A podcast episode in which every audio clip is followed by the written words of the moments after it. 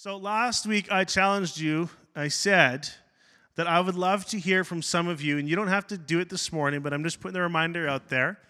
And uh, I may I may chase a few people down, but I don't like chasing people. But if you have a story of how Jesus changed your life, I want you to tell it. Uh, I want you to have, be able to share it uh, with our church, with our church family.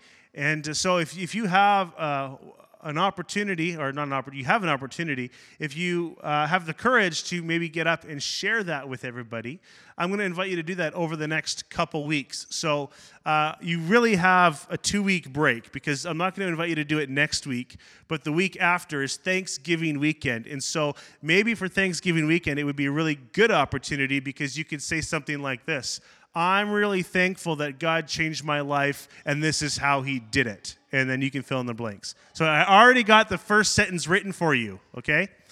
Uh, but what we really want to do this, this series through this fall leading up to Christmas time is talk about God's plan for this world in sending Jesus. And God's plan was to reconcile the world through Jesus Christ, to bring those who are far from God close to God. And He uses people like you and me to do that.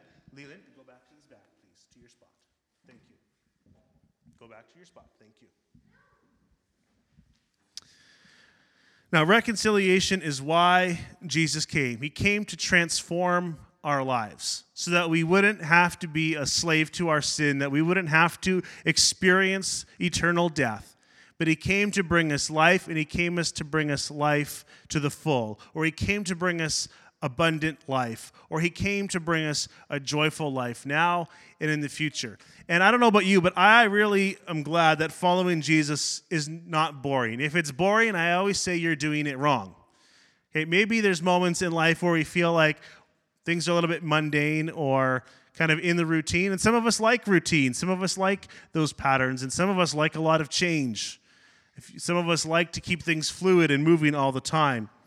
But I believe that Jesus, no matter who you are in the process, is that Jesus is never meant to be boring. Following Jesus is never meant to be dry, no matter how boring Pastor Gary's messages get on Sunday mornings. They're supposed to be one of the greatest adventures of your life. And this is exactly what Jesus did. And this is what we're talking about the Jesus method. We're going to look at the things that Jesus did to reach, teach, and develop his disciples. And we're going to adopt those same principles. And so last week, if you remember, we talked about uh, the word selection. He was strategic in the people that he chose to follow him.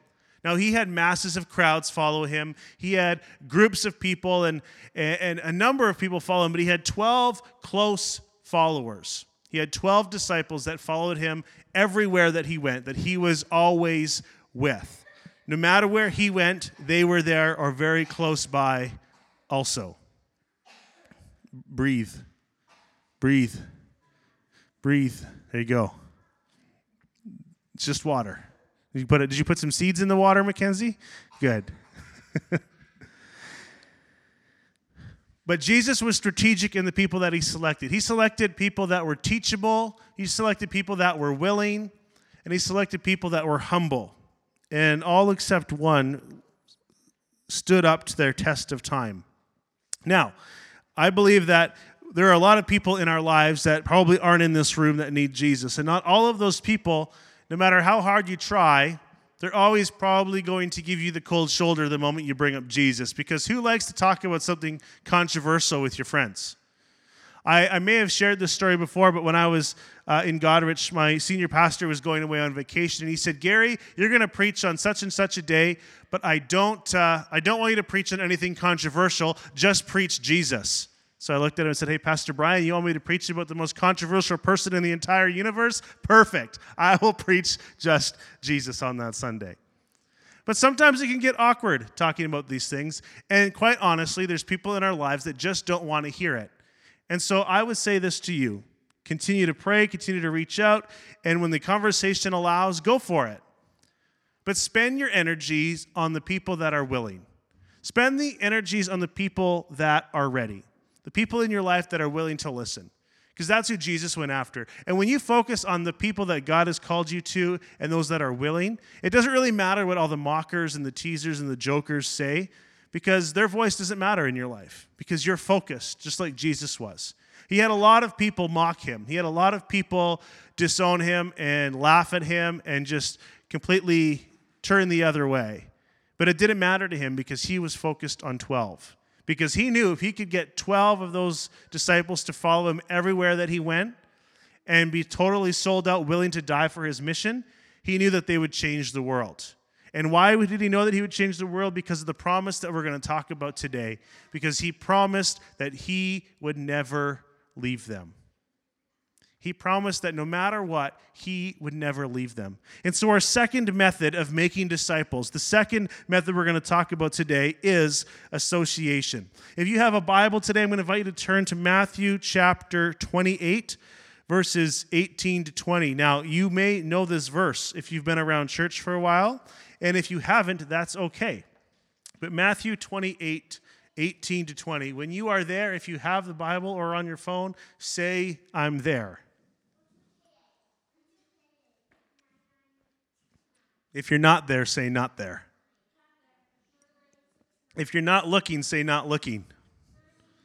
Because you're going to read it anyway, Pastor Gary, and I have really good listening skills.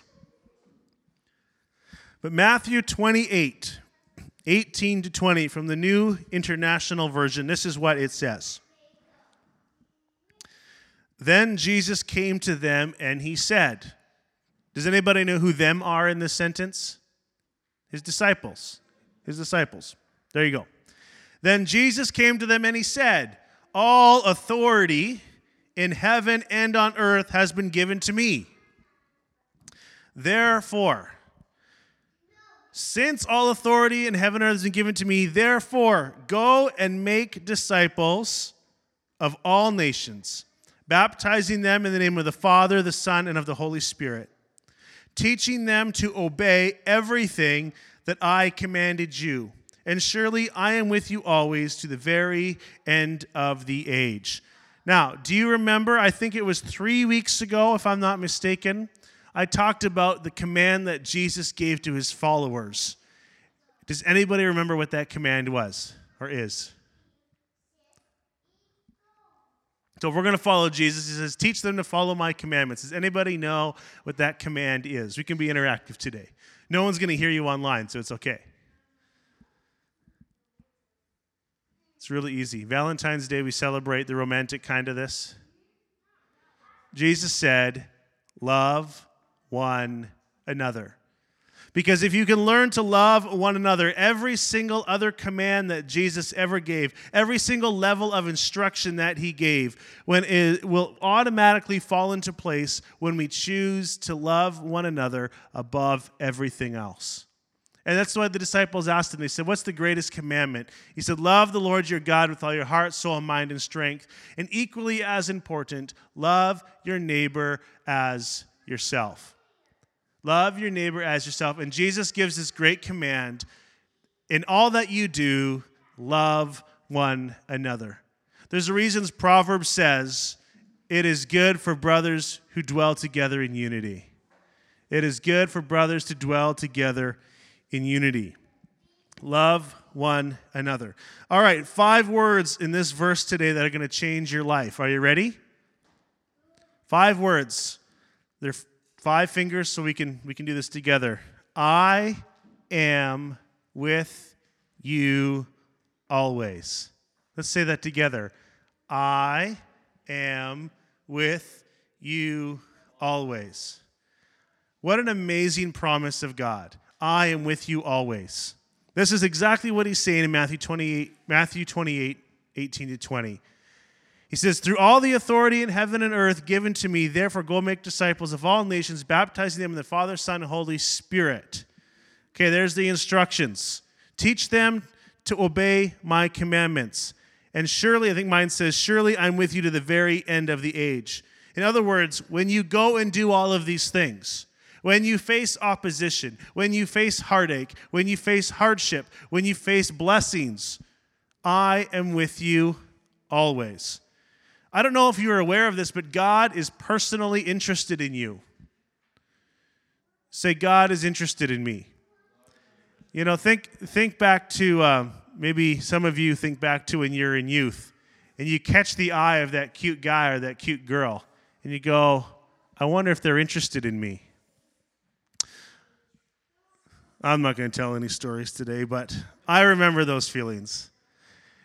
And I, my wife's not here this morning. She's home sleeping because apparently people that work nights need to sleep. I don't, I don't understand, but they do.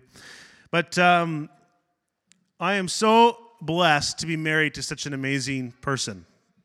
And I don't know if you know how amazing my wife is. You probably don't because you're not married to her. I am. But I am so glad that she took an interest in me because aside from her, there's not much hope for me.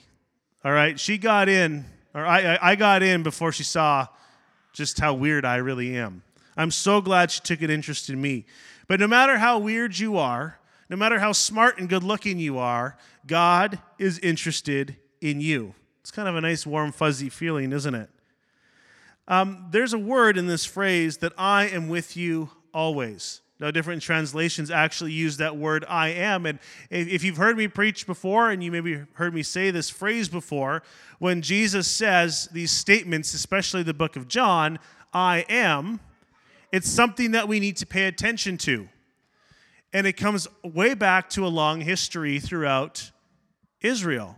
If you know the story of Moses in the burning bush, you would know exactly the words that God spoke to Moses. So, what happens is Moses sees a fire on top of a mountain. He climbs the mountain and he comes around a corner and he sees this bush on top of the mountain that is on fire. And while that may seem normal to some of you who fight forest fires, Greg, this bush was unique in the fact that even though it was on fire, it was not going to be burned up. And so Moses realizes that there's something special going on here. And the next thing you know, the bush starts to speak to him. And Moses, you know, I don't know what you would do if a bush started to speak to you, but Moses uh, responds, and the bush gives him some instructions. He says, The land you're standing on is holy, take off your sandals. And so he takes off his sandals and he stands in the presence of God. And he asks the burning bush a question. He says, Who are you? Who, who, who? No one? Okay. He asks the burning bush who, they, who it is. And the bush responds. Does anybody know how the bush responded? I am that I am. The voice of God saying, I am that I am. And so we see this correlation Jesus with his disciples, and we see these famous I am statements. They say, Who are you? And Jesus replies, I am the bread of life. I am the way, the truth, and the life. We see these important strategic words that Jesus is using because in that moment he is now associating himself to be God. Not just the Son of God, but he is also God himself, the three in one the Father, Son, Holy Spirit. One God, three persons. Jesus is not just ordinary man, he is I am. And so, this, this point of conversation that we see take place as Jesus is ready to ascend into heaven, he says to his disciples, All authority in heaven and earth I have given to you. That's an incredible statement. We'll come back to that another time. Therefore, go and make disciples of all nations, baptizing them in the name of the Father, Son, and Holy Spirit, teaching them to obey everything that I have commanded. And though I am with you to the very end of the age. That promise is something that we hold on to this very day. That no matter where we go, God is with us. God is with us. From the moment Jesus was born on this earth, his name was to be Emmanuel, which means God with us. And from the moment that Jesus came, he never left. He's never left us. I am with you always. I am. God is with you always. The moments that you feel weak, the moments that you feel down, the moments that you feel discouraged, the moments you feel let down, the moments that you feel betrayed, the moments you feel like you had your, you, you had your back stabbed, God is with you always. Those moments that you feel joy, the moments that you feel happy, the moments that you feel incredible grace, incredible love, the moments of great blessing and reward, God is with you. That's something you can say amen to. Now, I don't know if anyone know who Rick Astley is. Does anybody know? Does anybody know the famous song that he sings? Him and Jesus actually have something in common. Do you want to hear what it is? Neither of them are ever going to give you up, let you down, run around, or desert you. Neither of them are going to make you cry, say goodbye, tell a lie, or hurt you.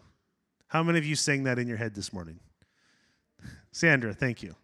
Thank you. Jesus said he is with us always. Through every fear, doubt, trouble, heartache, he is with us. All right, how does this relate to the Jesus method today? Well, something we need to pay attention to is, is how Jesus was with his 12 disciples.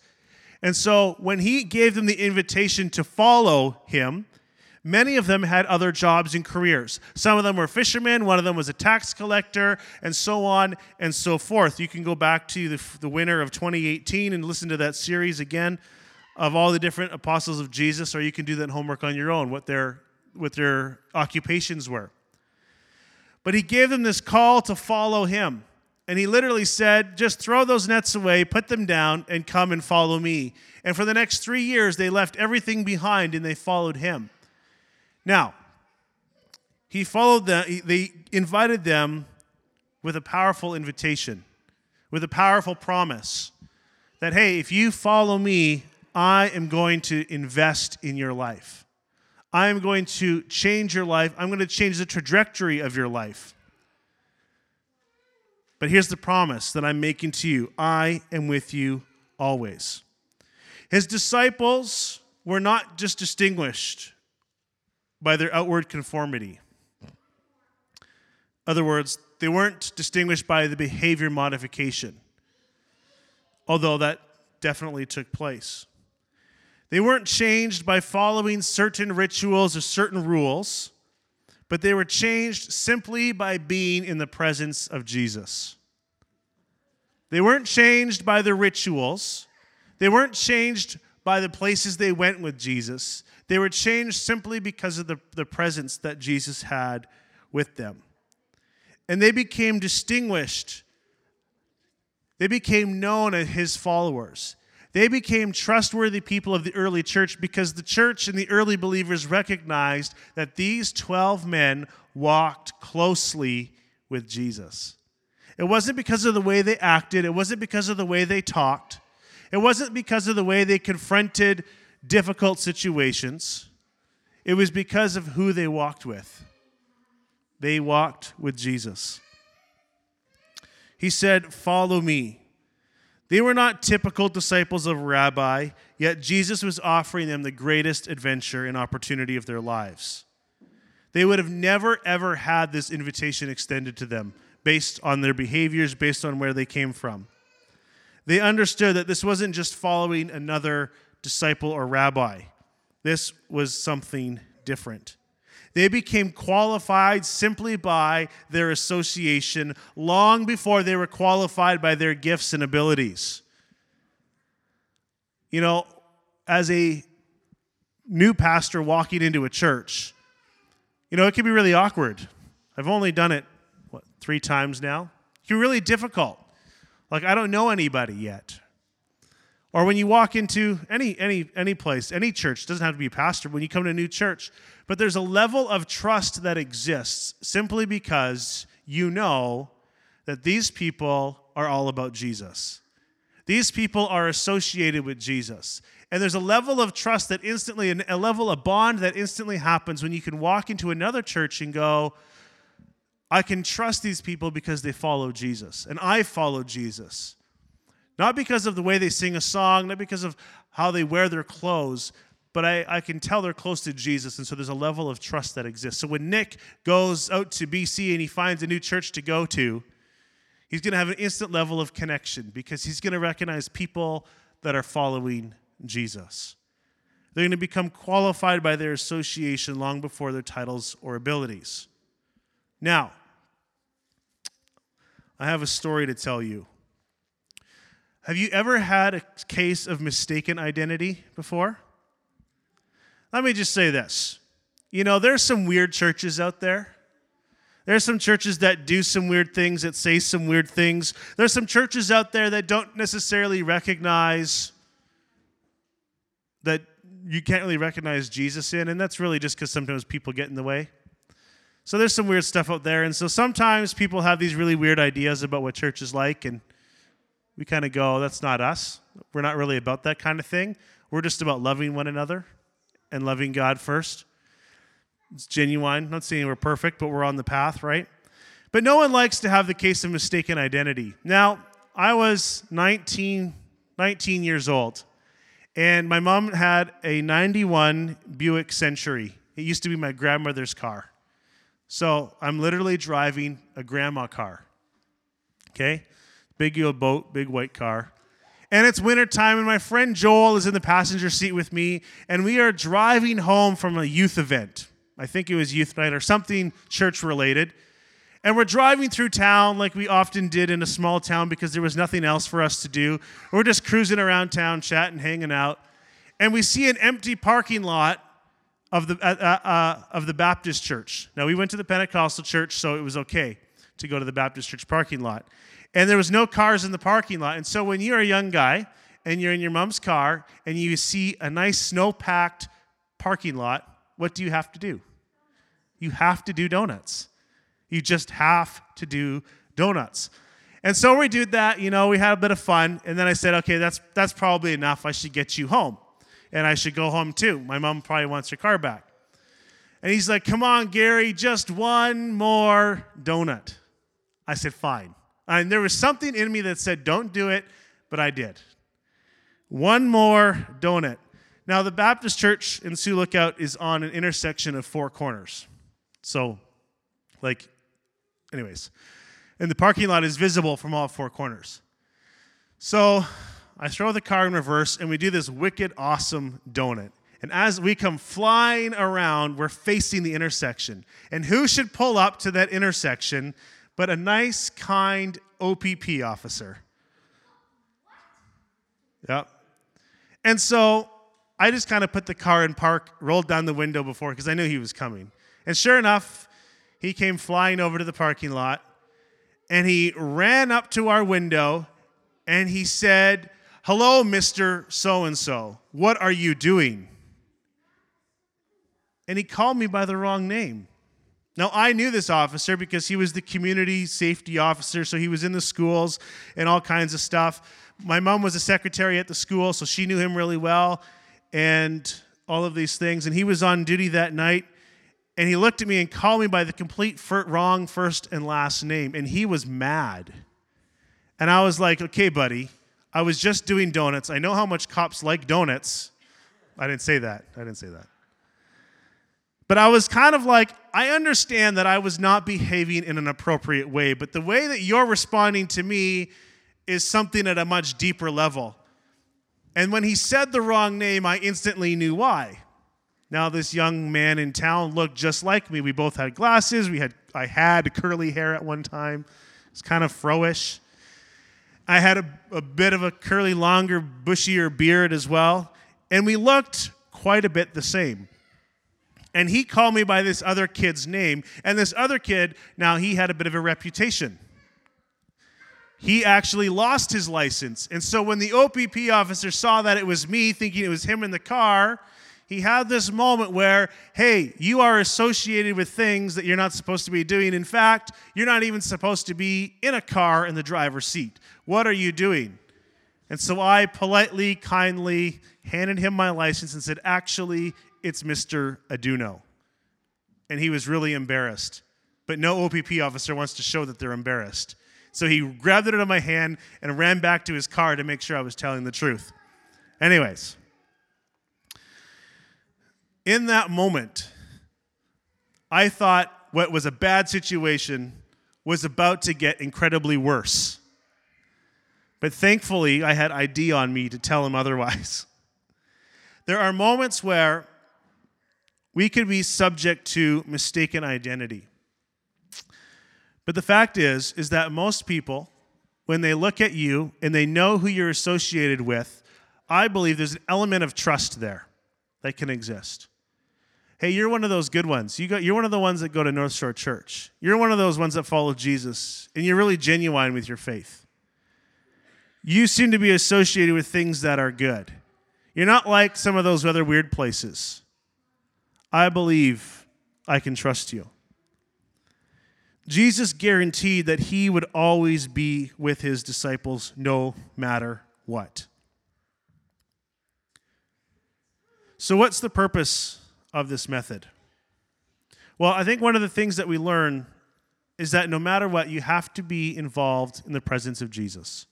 Before you can ever reach out to somebody else, you have to know what it's like to be and live in the presence of Jesus.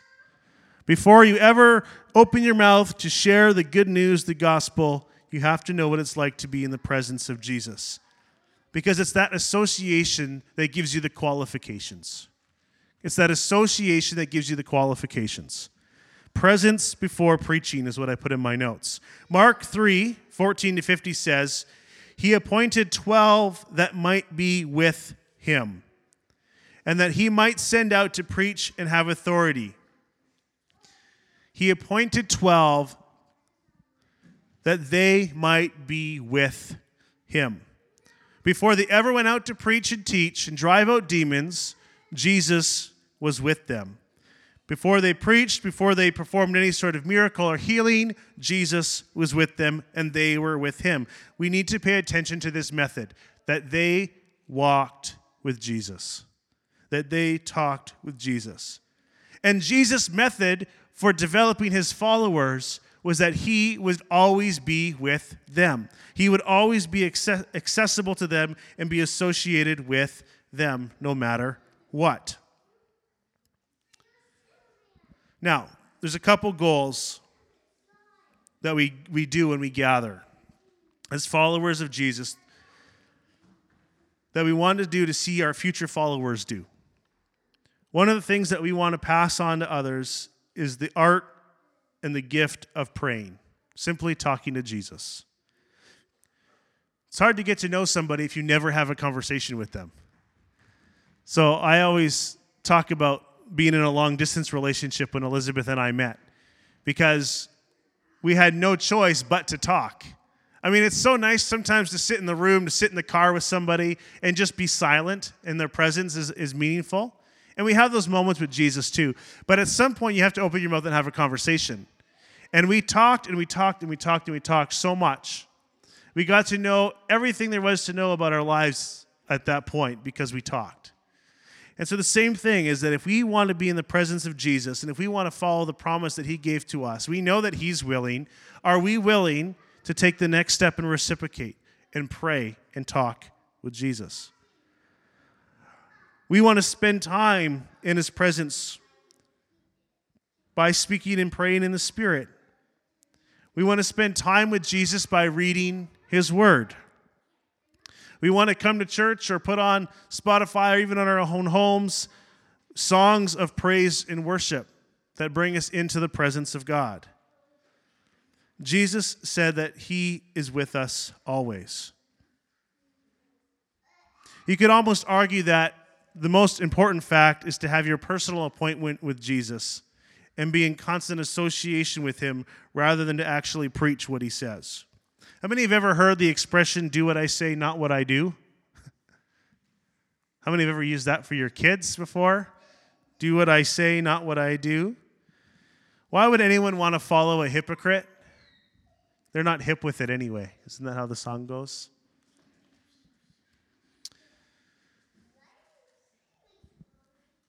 If we want to see other people follow Jesus, then we ourselves need to continue to follow Jesus. We need to not only follow Jesus' example toward us the way he promised to choose us. Ephesians reminds us, in case you forgot, Ephesians said he chose us in Christ. So you're chosen. You don't have to worry about being on the outside. Christ has chosen you. It's his desire for your life that you would be with him. We have that confidence. So you're associated. And he says, Because I chose you, I am with you. I'm with you. He's with us. He's with you right now. He's with us right now. So follow the same method. Find someone that's far from God and begin to bring them closer to Him. And, and commit to that person that no matter what, you will never leave them, that you'll always be for them. I'm not telling you that they have to move into your house with you, I'm not telling you you have to take them on family vacations with you. But the method that Jesus had was he invited followers. He invited people to be with him wherever he went and whatever he did. And so if you're going to take some time and pray and worship, invite someone to join you. It doesn't have to be all the time, but invite someone to join you. If you don't know how to do that, just bring them to church with you and worship the way you normally do when you come to church. Praise God like you always praise God.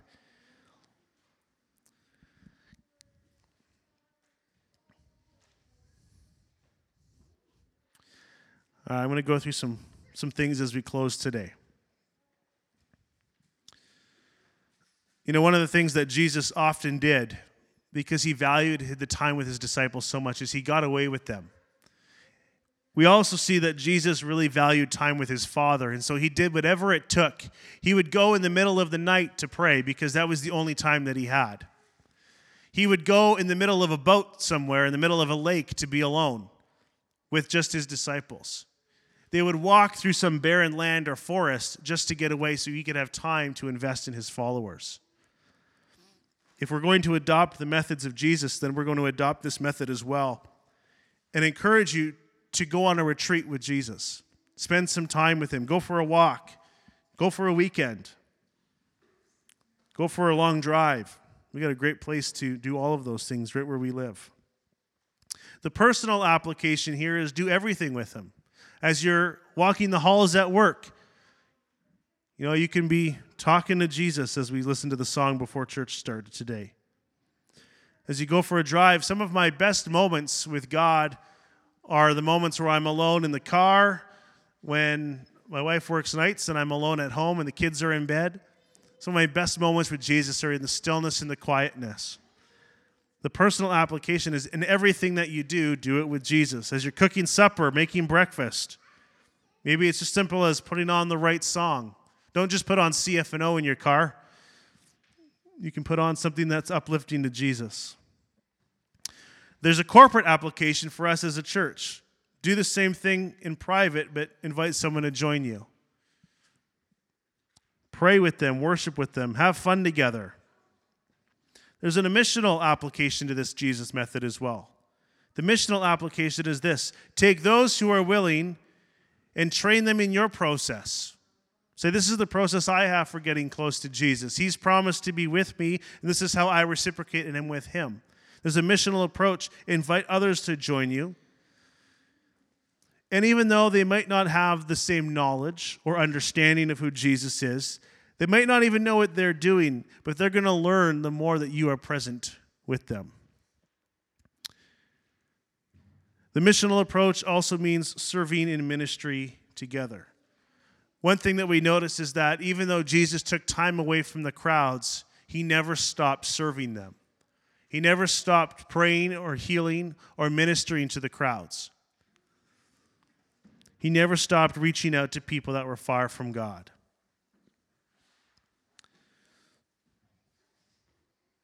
So our challenge to me for me today, and the challenge for us today is simply this. Do everything with Jesus. Sounds kind of cheesy, sounds kind of ridiculous, sounds maybe overly simple. But the fact is is that God chose you in Jesus. The fact is that God promised never to leave you.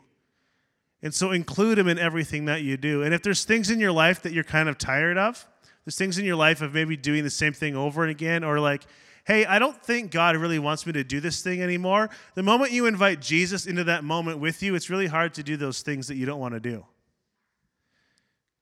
Not that you have someone looking over your shoulder, that's not what I'm saying. But if there's patterns in your life that you're just tired of that you want to break because you really just want to get closer to God and you net there's there's there's things in your life, these barriers, these walls that you want to tear down, invite Jesus into that activity with you and I guarantee you that that's going to change something in your life. Because I don't want to do this anymore. And if I know that Jesus is with me, I'm definitely not going to want to do that anymore. You know, I was talking with someone a few weeks ago, and they said, when they started following Jesus and they were dealing with like just regular things in their job and their life and what do I do in this? And the person that decided to walk with them their response was as simple as well did you pray about it? What did Jesus say about it?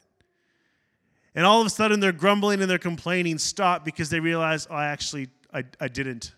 I don't know what God said about it because I didn't ask him and they learned because some great saint of the church took them under their wing and just challenged them with that simple question Well, what did Jesus say? Did you talk to Jesus about it?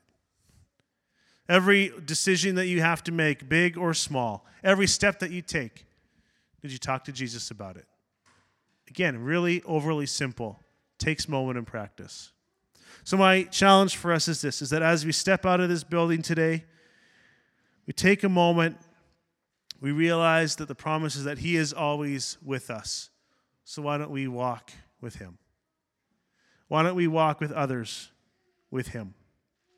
Let's pray. Dear God, I thank you so much for your great love for us. Lord, I thank you that you have chosen us, regardless of our past, regardless of circumstance, regardless of social standing and cultures. Lord, you have chosen us in Christ Jesus to be your followers. And Lord, you chose us because you care so deeply for us. Lord, you sent Jesus for us to become your sons and your daughters. Lord, as we sang about that song this morning today, Lord, you've turned graves into gardens. Lord, you came to do that so that we could be redeemed and restored, oh God, in Christ Jesus. And we thank you for that new life. Lord, for the methods that you shared with us of how you turn things around. Lord, it's not just about what you came to do, it's how you did it that matters because how you did it was the change in the process itself. Lord, you took 12 guys that nobody cared about, or very few people even liked. And yet, Lord, you used them to change the world. And Lord, I believe that as you are transforming us, you're also calling us to be your hands and your feet to bring transformation and renewal and restoration to the world around us. And so, Lord, the promise that you have made to us, that you would never leave us, Lord, the first step today is we choose to never leave you. Lord, we commit as we become followers of Jesus. We decide that I will follow you in all that I do. And Lord, we also take the next step. And Lord, we believe today you give us the strength and the courage and the power through your Holy Spirit O Lord, to be missional in our approach and to not leave those who God has called us to. Lord, for that person that we prayed earlier, Lord, during our time of worship this morning, that person that you put in our eyelids, that name or that face, oh God, Lord, we will continually persevere and continue to pursue, and we will continue to pray for, Lord, that person, Lord, that you have put on our hearts, Lord. And the same method that you gave to us, that you would never leave us, the same method of association, Lord, we will choose to be associated with them, that we will choose to always be in their court. Lord, give us the courage to take this step of faith. Lord, give us the courage to follow you. Lord, give us the courage to always love one another, even when it gets difficult. Lord, I thank you for that song we sang as well. Lord, you know our name. Lord, you know the names of every man, woman, and child, Lord, in our community. Lord, you know where they're at, and I pray that you would use us to be with them, that they would come to know you, Lord, through association with us and through Jesus. I just thank you in your holy name, I pray. Amen.